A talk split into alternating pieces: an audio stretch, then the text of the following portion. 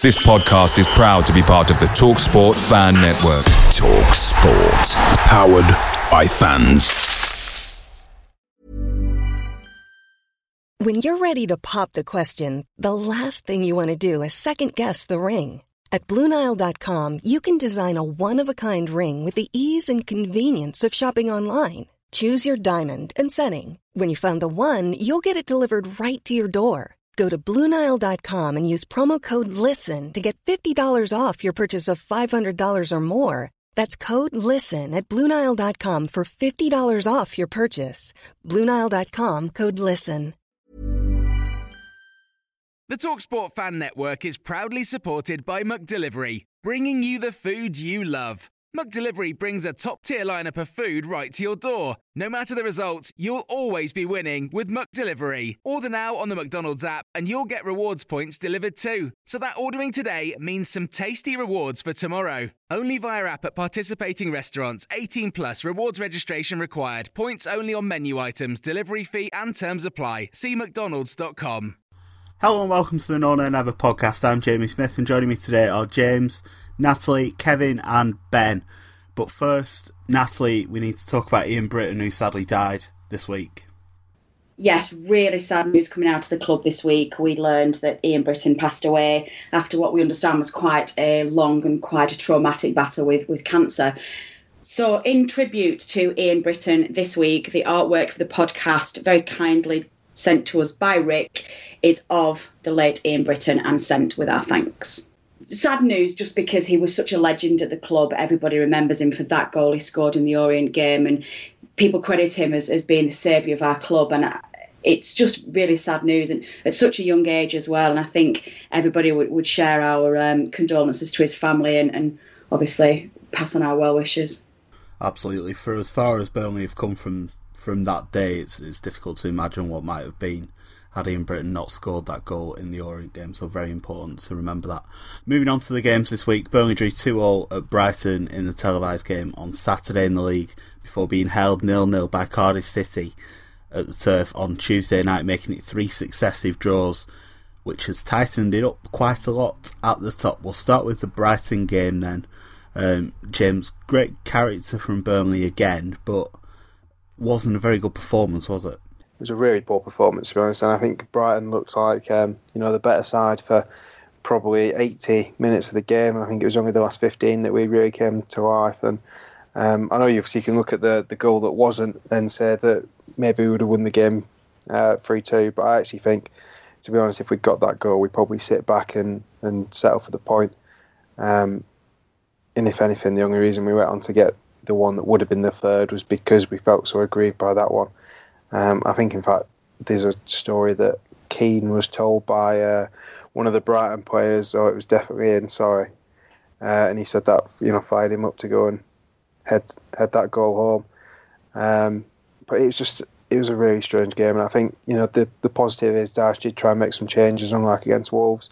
Brought Matty Taylor on, who did make a bit of a difference. But I think the one disadvantage you get when you bring Matty Taylor on is he's very, very one footed and there was one opportunity where the ball came to him. I think it just needed a quick cross, but in the time it took him to switch to his left foot, so the opportunity had gone. Um, but obviously, to see the change made was a, a positive, and obviously we saw Ashley Barnes come come back, which is fantastic. Even if he couldn't really necessarily have the impact we would have hoped that's the trade off, isn't it, with Taylor? He's got no pace and he's only got one foot, but the quality of delivery does tend to be good when he gets the crossing. Um, Kevin, I suppose it's a difficult game to analyse because Brighton are a good team, they're in good form, they were at home, it was the biggest crowd since they moved to a new stadium. It's, it's not easy, but if we'd won that game, it's easy to say if it, the retail would look a lot different now, and that's another of the top teams that we've not managed to beat. Uh, it would, yeah. And I think we've got um, we've not got the best uh, record against those top teams away from home.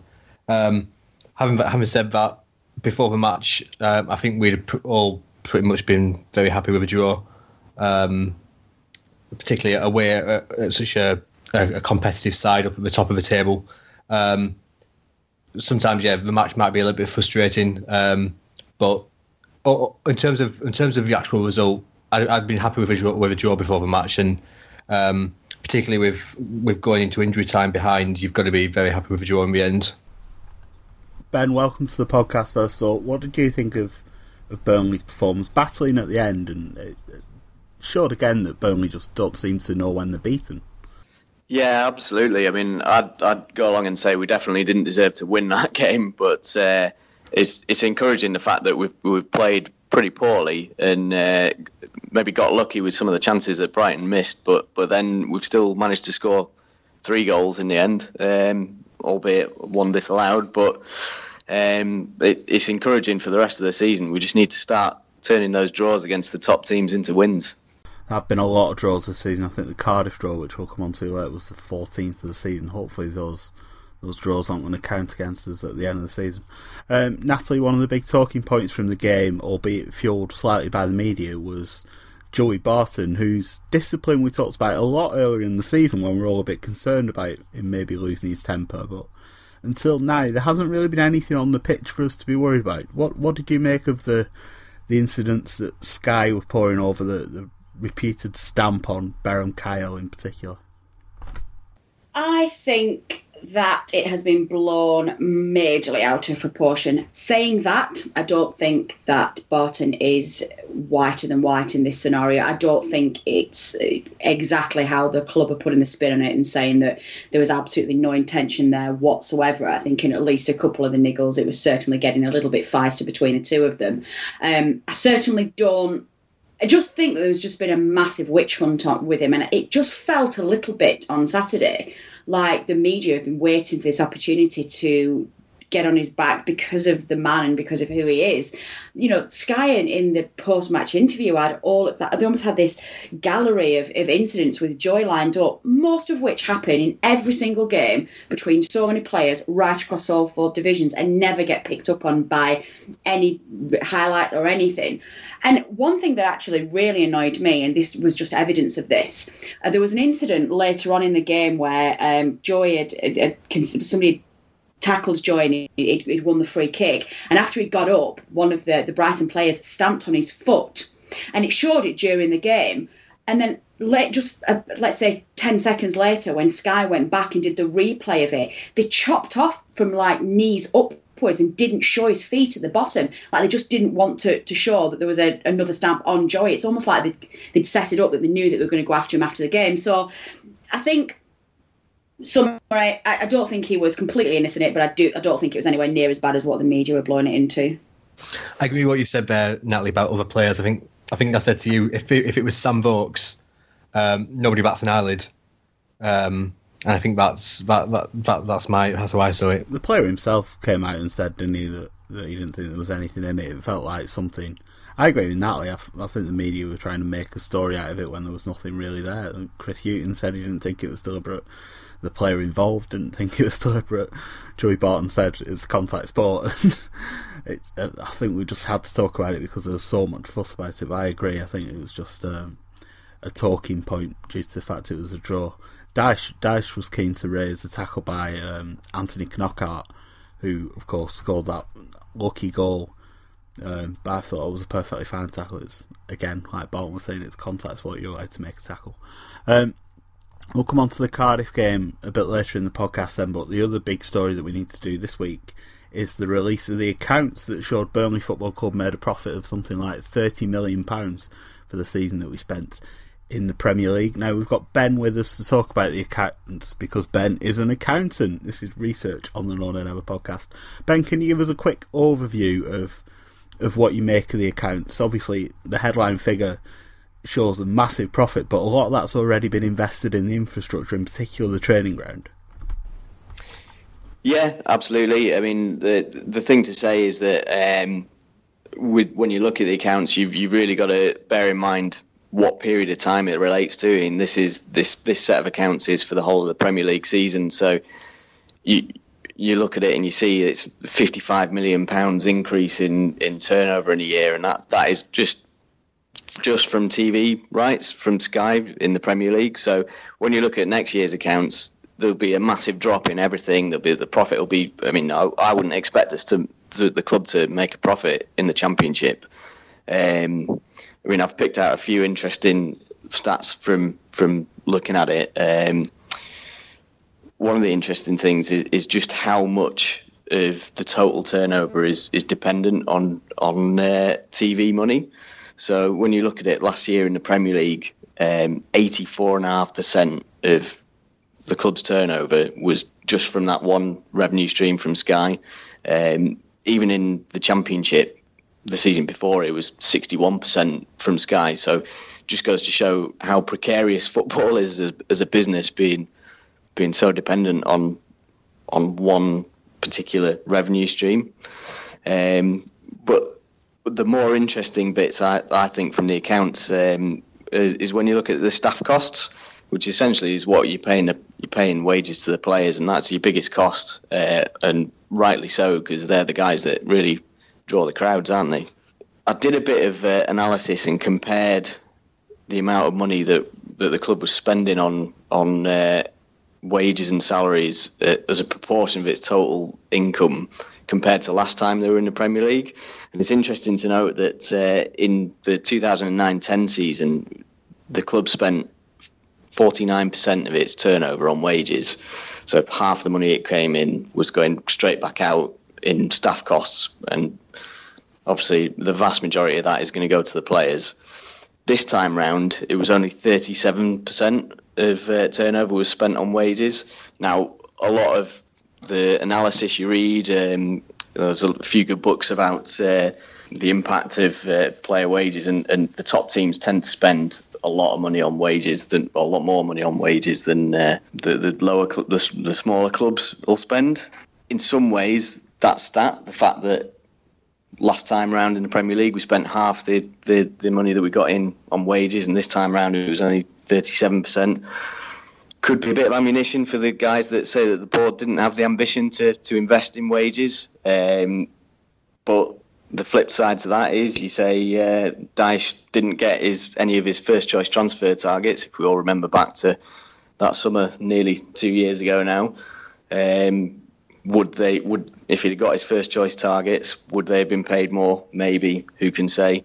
Um, it's just an interesting little snapshot. Absolutely. Um, I think we, we did the, the prospective transfers on the podcast a couple of weeks ago. One thing that, that I picked up on, I was playing devil's advocate a little bit, but um, in the statement that the club released accompanying the, the accounts, Mike Garlick was very keen to stress that the first thing that they did was repay all the directors' loans.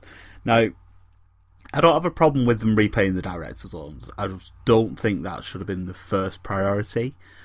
James, do you have a, view on this? Obviously, Burnley highlight themselves as a very well run club, and clearing the debts is a part of that. But when you look back at the transfer business that we did that summer, bringing in players like Marvin Sordell and Lucas Jutkiewicz, who we hope we're going to fire us to promotion, should the first priority really have been paying off debts when the financial future of the club was already secured.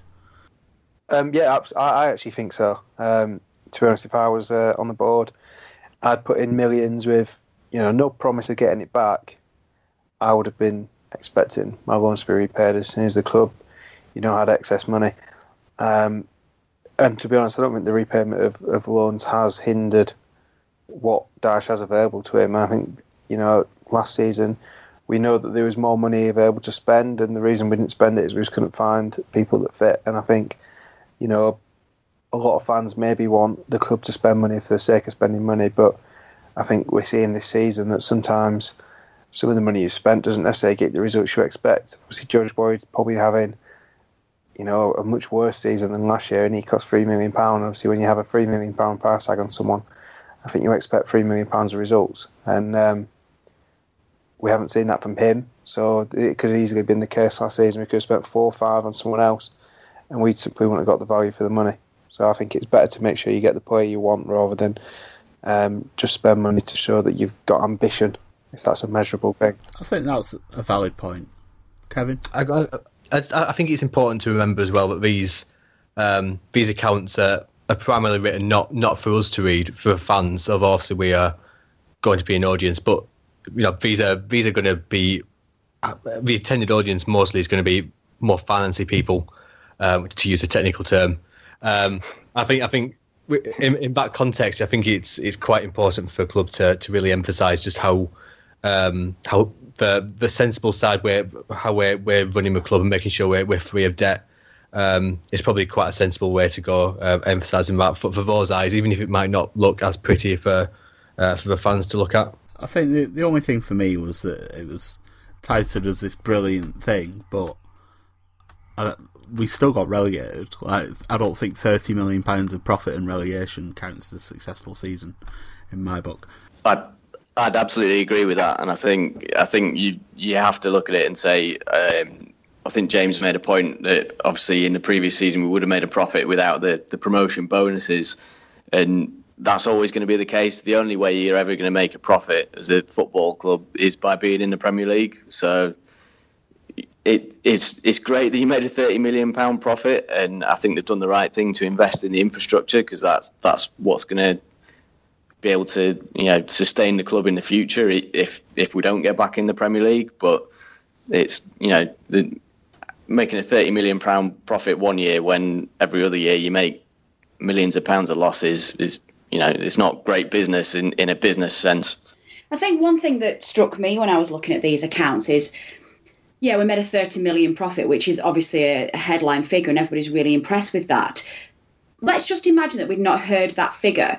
If somebody's come out with the accounts this week and said, look at all of this, we've made a 20 million pound profit and all of these debts have been paid off and the infrastructure's been um, invested in, etc., we'd still been really, really impressed. I know I would have been. So in that sense, I don't think it would have been a really bad thing to invest maybe 10 million of that money from promotion onto players and try and improve the squad and actually get both because we could have still spent 10 million and had a 20 million. Well, I suppose actually, no, with wages, it probably wouldn't have worked out that way. So let's say maybe spend 7 million on players. The transfers and the wages are spread over the course of the contract as well, aren't they? So it's not necessarily you buy a player for 10 million and that goes in straight away.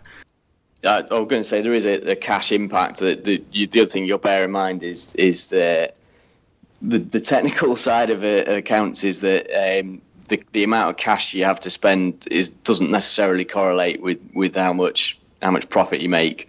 So it, there's a there's a sort of accounting process to turn that profit into cash, uh, which is then available to spend, and it, it's not as simple as we've got 30 million pound profit, therefore we've got 30 million pound of cash to spend. Yes, we've got a lot more money to invest, but it's not necessarily all there straight away. Ben, you mentioned um, the how high our um, how much we're reliant on on TV income. Yeah. Um, do you think there's any any kind of threat um, with, within that context of something like um, ITV digital happening again? Obviously, Sky's a lot more a lot more stable than ITV digital was, but let's say Sky decide all of a sudden, okay, we're not interested in Championship football, uh, and we and we're in the Championship, or we decide they pull out something like that. Is there what sort of impact would that have on the club? Um, I, this is a sort of big picture risk um, that I, I'd say if Sky said that, pretty much everyone would be in trouble. So you know, everyone in the championship, everyone in the football league would be in trouble. And and I personally like to think that uh, that the that the Premier League clubs have a have a bit of knowledge of, of how important the the the championship and the football league is to generate clubs coming up and, and keeping the competition an exciting product that they can sell to Sky.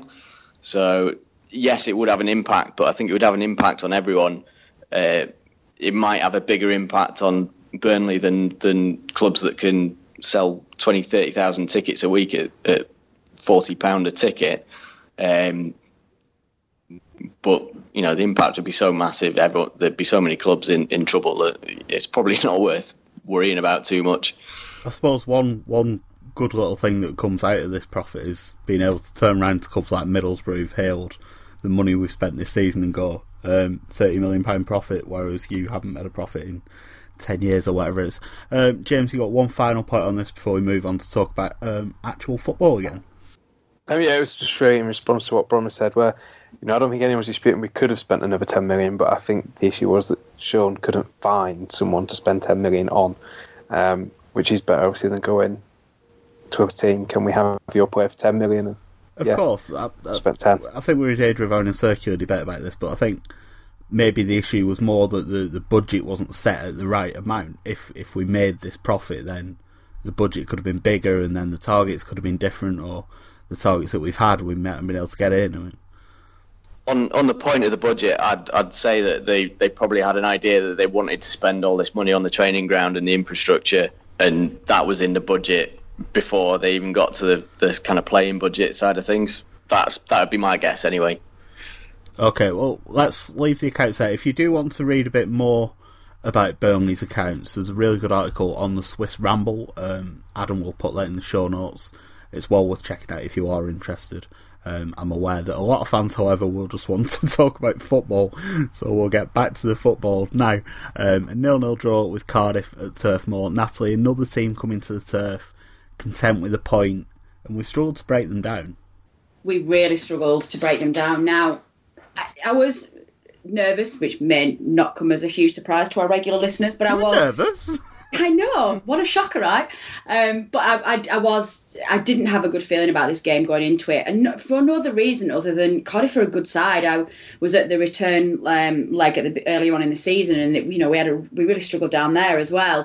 You know we've got probably the hardest, some of the hardest fixtures of of the um, promotion contenders um, out of all of them really, and Cardiff at home. It, it looks on paper like we should be winning it, winning it, but they were a really good side and we just had no way through a very well organised, very disciplined side who actually defended very, very well. We just we lacked that killer edge up front. And we lacked that creativity to be able to, to close them down. So it was all very huff and puff, and we'll just go home and felt like we'd just about done enough to, to get a point. Really, it was quite a frustrating night. James, what do you think the problem is? Is it a creativity thing? Obviously, the two lads up front have scored a lot of goals this season, but is it the four behind them? I know you had a particular issue with the lack of width on Tuesday. I, I really do think it is the shape, and I mean, it's really difficult to, to place any blame at Gray for his recent form because I, I mean, you look back at, on the chances he's had, and he's not really had a lot.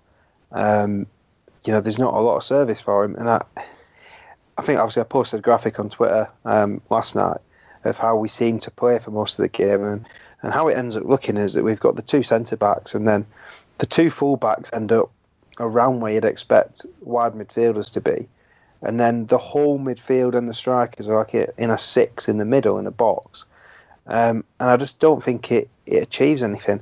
And so often we come against opposition who just drop in, we pass it along between our centre backs, back out to a full back, back to a centre back.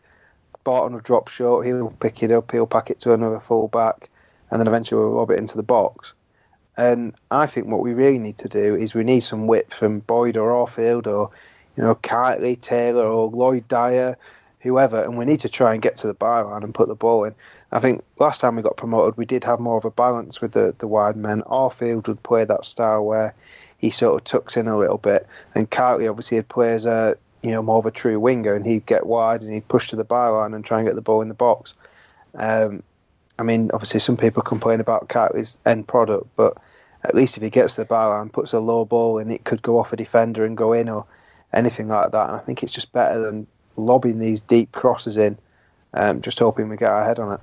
The thing with Kightly is, I know we've talked about Kightly quite a lot in the podcast, but he's very direct. Like he he doesn't hang about and waste time. He, he gets the ball and he tries to do something straight away. So even if the end product's rubbish, he's done it straight away.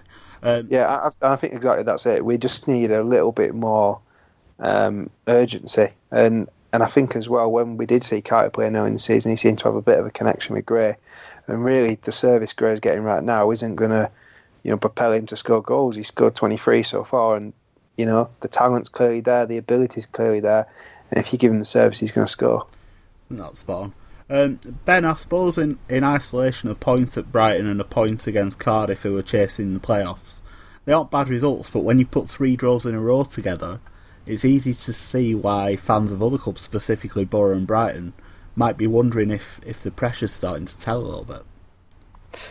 Uh, yeah, and I, I, can comment on that directly because I work with a couple of Borough fans um, who have said plenty about that in the last few days. But um, Yeah, you, you can see it, and you can see why fans are getting nervous to, to think, you know, just a few weeks ago we went seven points clear, and, and that lead has now just completely disappeared. But at the end of the day, uh, you know, we're still 17 un- games unbeaten, and it, it's just about kind of finding that way to to convert these draws into wins. Um, I, I agree on the, the whole point about the, you know, needing a bit more urgency. Um, going forwards at times. And I think we did see that towards the end of the game when when Heaton was getting the ball in the box. He was trying to he was trying to get distribute it quickly, and and just the the team wasn't getting out of the box quick enough for him.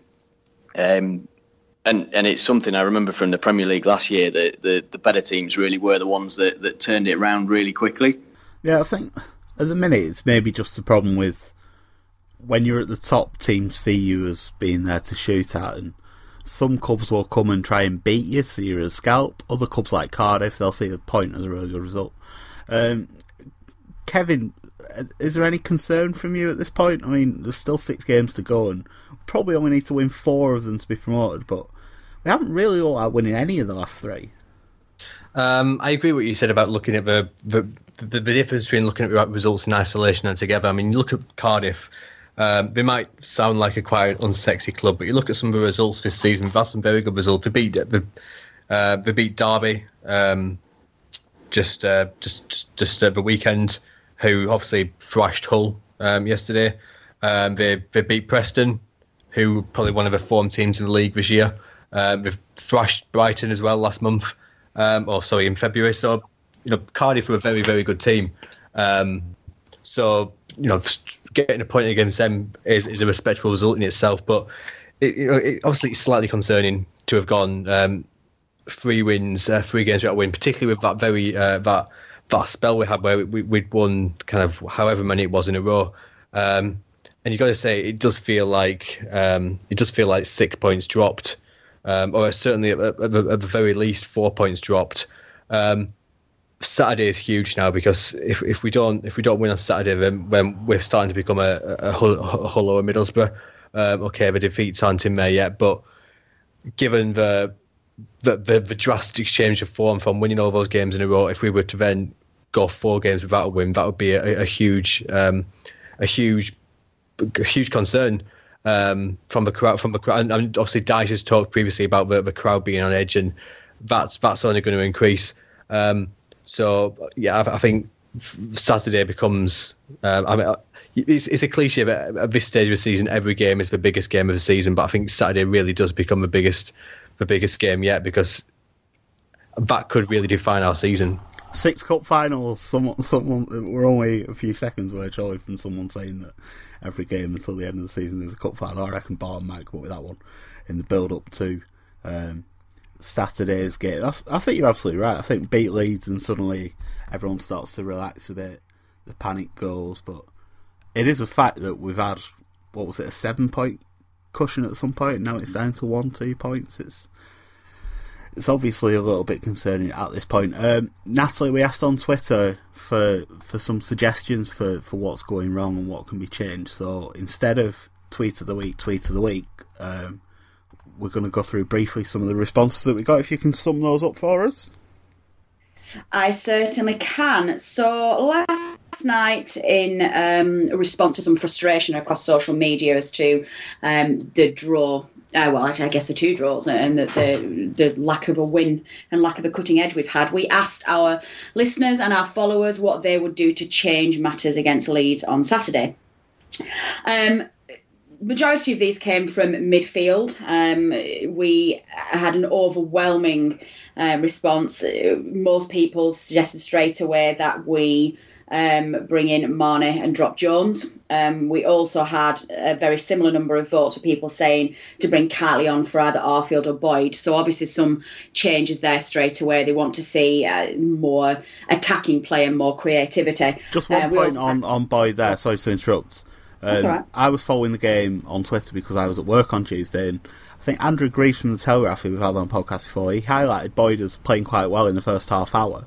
Then at half time, there was just a slew of tweets slagging him off because he had that one half chance that he snatched at because it was on his wrong foot. So just it just shows how, how different on, it can be. On the chance, he had two very good chances. the one he snatched at on the wrong foot, he chose to hit with the wrong foot. It, I would say actually those two chances are more of a reason to chastise him than a reason to say actually he was half decent. Maybe I'm, I'd He- say he were should've- half chances rather than clear cut chances. He should have done better, but I don't think there were. You have to score with those chances type things. I'd, I'd say as well, at least he was there to uh, snatch it, which he hasn't always been in the past. That's true. He had got in the box. Uh, Natalie, sorry, we all interrupted you to to talk about how rubbish George Boyd is. Please carry on. It's quite all right. That's that's why we're debating them this evening. So it's good to get such a passionate response. Um, I agree with you. I think I think Boyd um, did have a very good first uh, first half. He did disappear in the second half.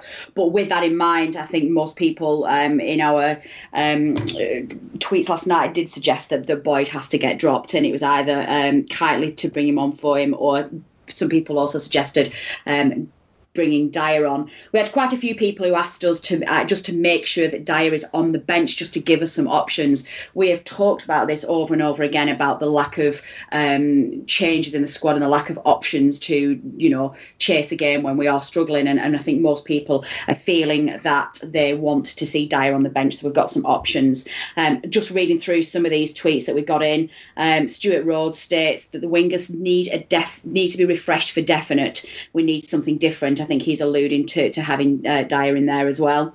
Um, Lee Whittaker stated we play with two on the wing yet don't create chances from the wings. Boyd has to be dropped for a start. And most people were then going on to state that they wanted to see um, Marney brought in for Jones. I think, you know, we all really like Jones on the podcast. I think we're all big fans of his play. Um, he seems to have struggled for a couple of games and there seems to be um, a lot of frustration aimed towards Jones. So he was definitely one um, that was a reoccurring theme. Jones is the classic whipping boy, isn't he? I- Yes, I he is. so. Yeah, I he think is. at the minute, I I don't think any of the midfield four are playing particularly well, but Jones is the one who always seems to get the boot kicked in by the fans. There was one person, I'm, I'm just looking at this, one person suggested drop Barton, which I'm sort of surprised at, but I suppose I, w- yeah, I was very surprised to see that, but I think he's he's his had. a levels have couple dipped a bit. They have. I, think I've noticed more than anything. One thing at the start of the season, which he was superb at, was keeping possession. He's he found his man. He very rarely, you know, gave a stray pass. But the last couple of games, um, certainly against Brighton and against Cardiff, just not finding his man and and you know giving the ball away a little bit cheaply in midfield. Certainly nowhere near enough to drop him. I think that would be a disaster. But you know, some people do feel that they need to see him replaced. So Okay, um, James, we'll start with you then. I know you tweeted after the game that you can't see how Dyche names the same starting 11 on Saturday. What what changes would you make then? I assume Kightly will be among them. Definitely, definitely. Just before I go into my change, I'm just going to drop in on the tweet thing. I saw a great tweet from Clarity Clarity on uh, David Jones. He said David Jones could save a Burnley fan's life, and they'd more need pass them back to the ambulance and not forward. Um, Yeah, we're not Which I having a tweet of the week on the podcast this week. Oh, yeah. that, that's um, unofficially I just- the I- tweet of the week. I just thought that really sums up Very Burnley funny. fans' uh, opinion of Jones. Um, but no, for me, I I definitely wouldn't change Jones. I think Jones and Barton gives you a balance between um, you know more attacking and obviously a bit more calm. Um, obviously, we saw Marney and Barton at Brighton, you know, briefly, and I, I think it did work. But I'm not sure there was just enough evidence there to to know whether you'd want to start with it. Uh, for me, what I think would be key is either Arfield or Boyd. I think it really, I mean, as much as I think Boyd's form has been below par all season, really, I'm not 100% sure that Arfield's fully fit after his um, injury picked up on international duty. So I think depending on what Arfield's fitness is, I'd bring Kightly in for one of the two. Um, I'd maybe look at bringing Lloyd Dyer onto the bench.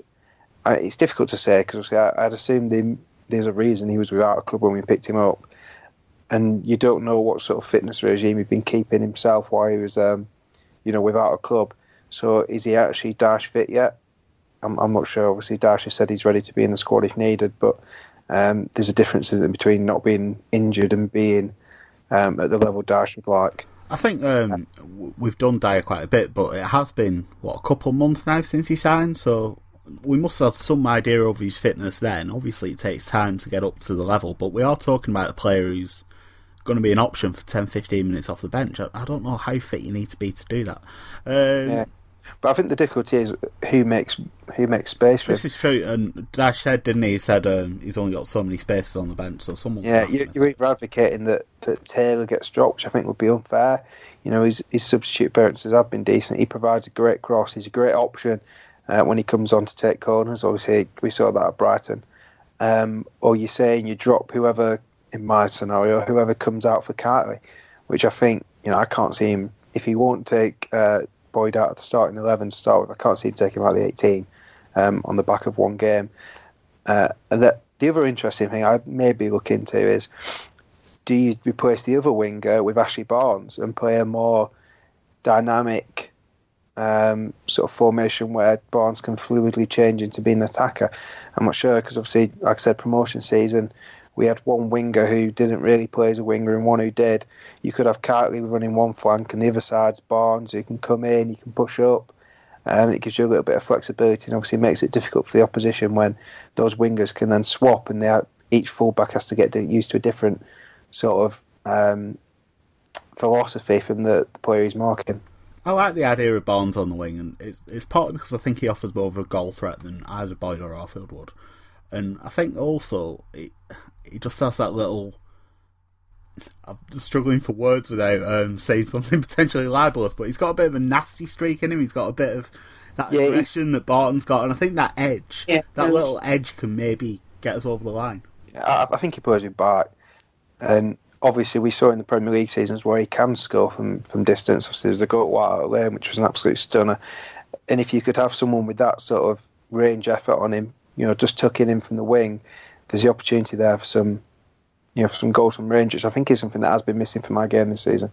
We don't really see him a massive threat from outside the 18 yard box. You know we did try this last season? You know, if you remember, we had the the quandary when Vokes got fit and started coming back at the end of the back end of the Premier League sis, uh, season. We all suddenly wondered who, how we were going to drop Barnes just on the basis that he played so well, and he was at the time our best player. And Dyche did play a few games where he had um, Ashley just sitting just behind Ings and Vokes, and it gave him a real freedom just to go wherever he wanted, and he wasn't constrained to just playing in one particular role. Yeah, and I play as, actually a, play as a that- destroyer almost. yeah, and I, I wouldn't, I genuinely wouldn't mind us doing that again on Saturday. I think it's, I think it worked well, and why not? I think it's it's it's interesting. He's certainly got a lot of options out wide, hasn't he, Kevin? I mean, one of the problems we've had previously is that the wingers have played because there's been no other wingers. But we're talking about Barnes as an option there. There's Lloyd Dyer, he's not been in the squad. Taylor, Kightly. It's not like Arfield and Boyd have to play because there's nobody else. There's four other players who are decent candidates to come into the side. Yeah, absolutely. And I think the key thing is as well, they're all very different players. Um, Kightly, um, Kightly will, will, like you said earlier, will be very direct, get up there and try to get something in. Um, Taylor has got a, a, a, wicked delivery on him. Um, I'm surprised Taylor hasn't played much uh, more than he has actually, because I think the, the few times when he has come on, um, he's he's often been involved in a goal, and he, he must have a, a very high kind of goal being involved to, with goals to minute ratio. Um, and then obviously Dyer gives us something very different. He's got a lot of pace, um, which is again something we don't really have. Um, so all those players something, offer something something different. And you know, actually, I, I I've got a funny feeling that Dyche might make some changes on Saturday. Um, we saw that earlier in the season when we had a bit of a rough patch. Um, did that. I think I think Ki- Kightly came in for either one or two games then. Um, and he, he he did change things around a little bit. And I I don't know. It, it, this is Sean Dyche, so I'm probably very wrong because let's be honest, Sean Dyche will do anything he can to avoid making changes to his team. But I've just got a sneaky feeling that we will make uh, not whole scale changes, but I wouldn't be surprised to see um, Kightly and Kightly and Marney come on, uh, come into the, se- think the it- team against it- Leeds. It's a difficult one because we know Dyche likes is his eleven, but he's he's like you say, he's not averse to making a massive surprise. Like when Barnes lined up on the left wing for the first time, everyone's looking at each other going, "Barnes on the left wing, like seriously." But it proved to be quite an inspired call, so yeah, we'll have to see. Um, ben, if it was up to you, what what changes would you be making for for Leeds on Saturday?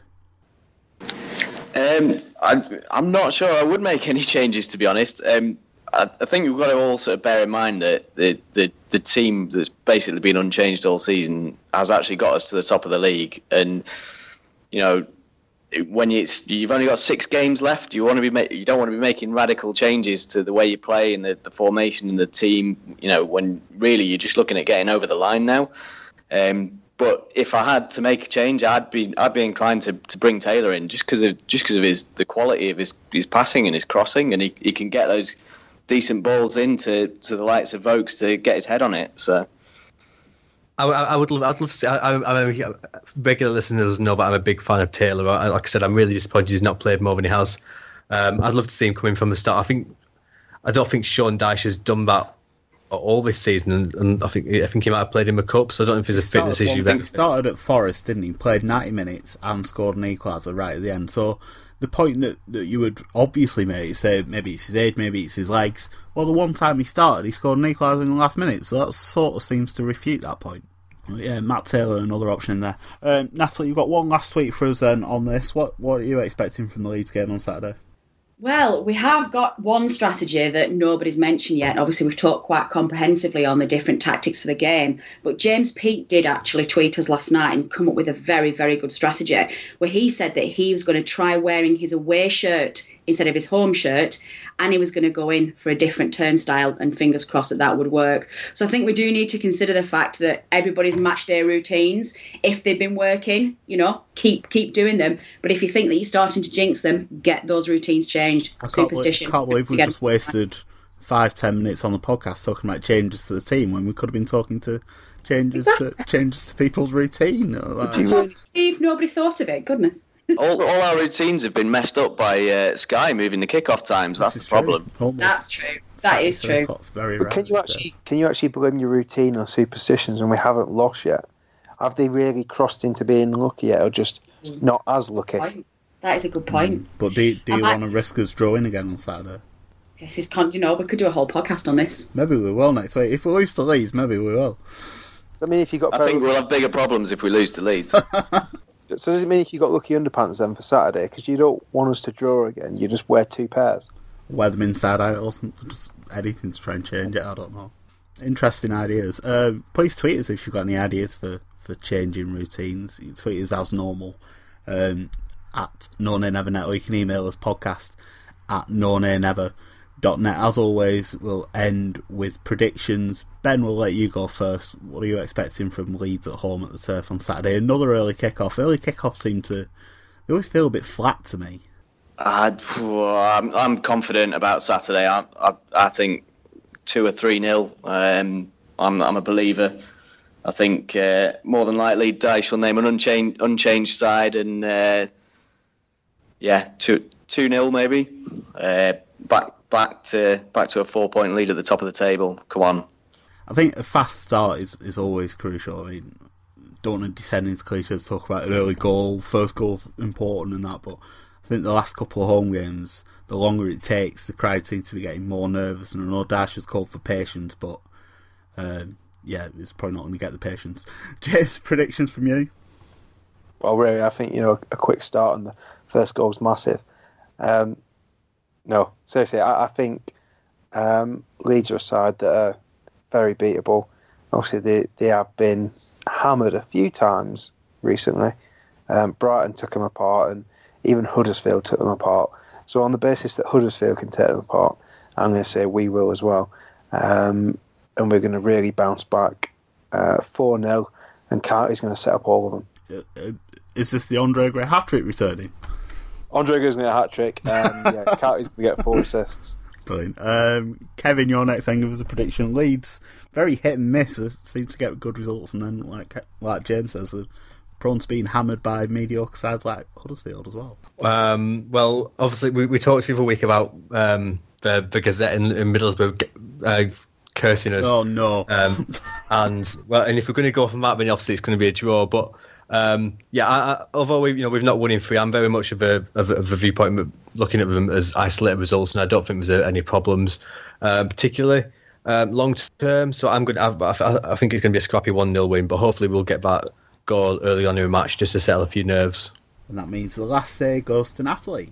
I am going to be the 12th man. I am going to take one for the team, and I'm going to bring back Brommer's reverse psychology. Oh no!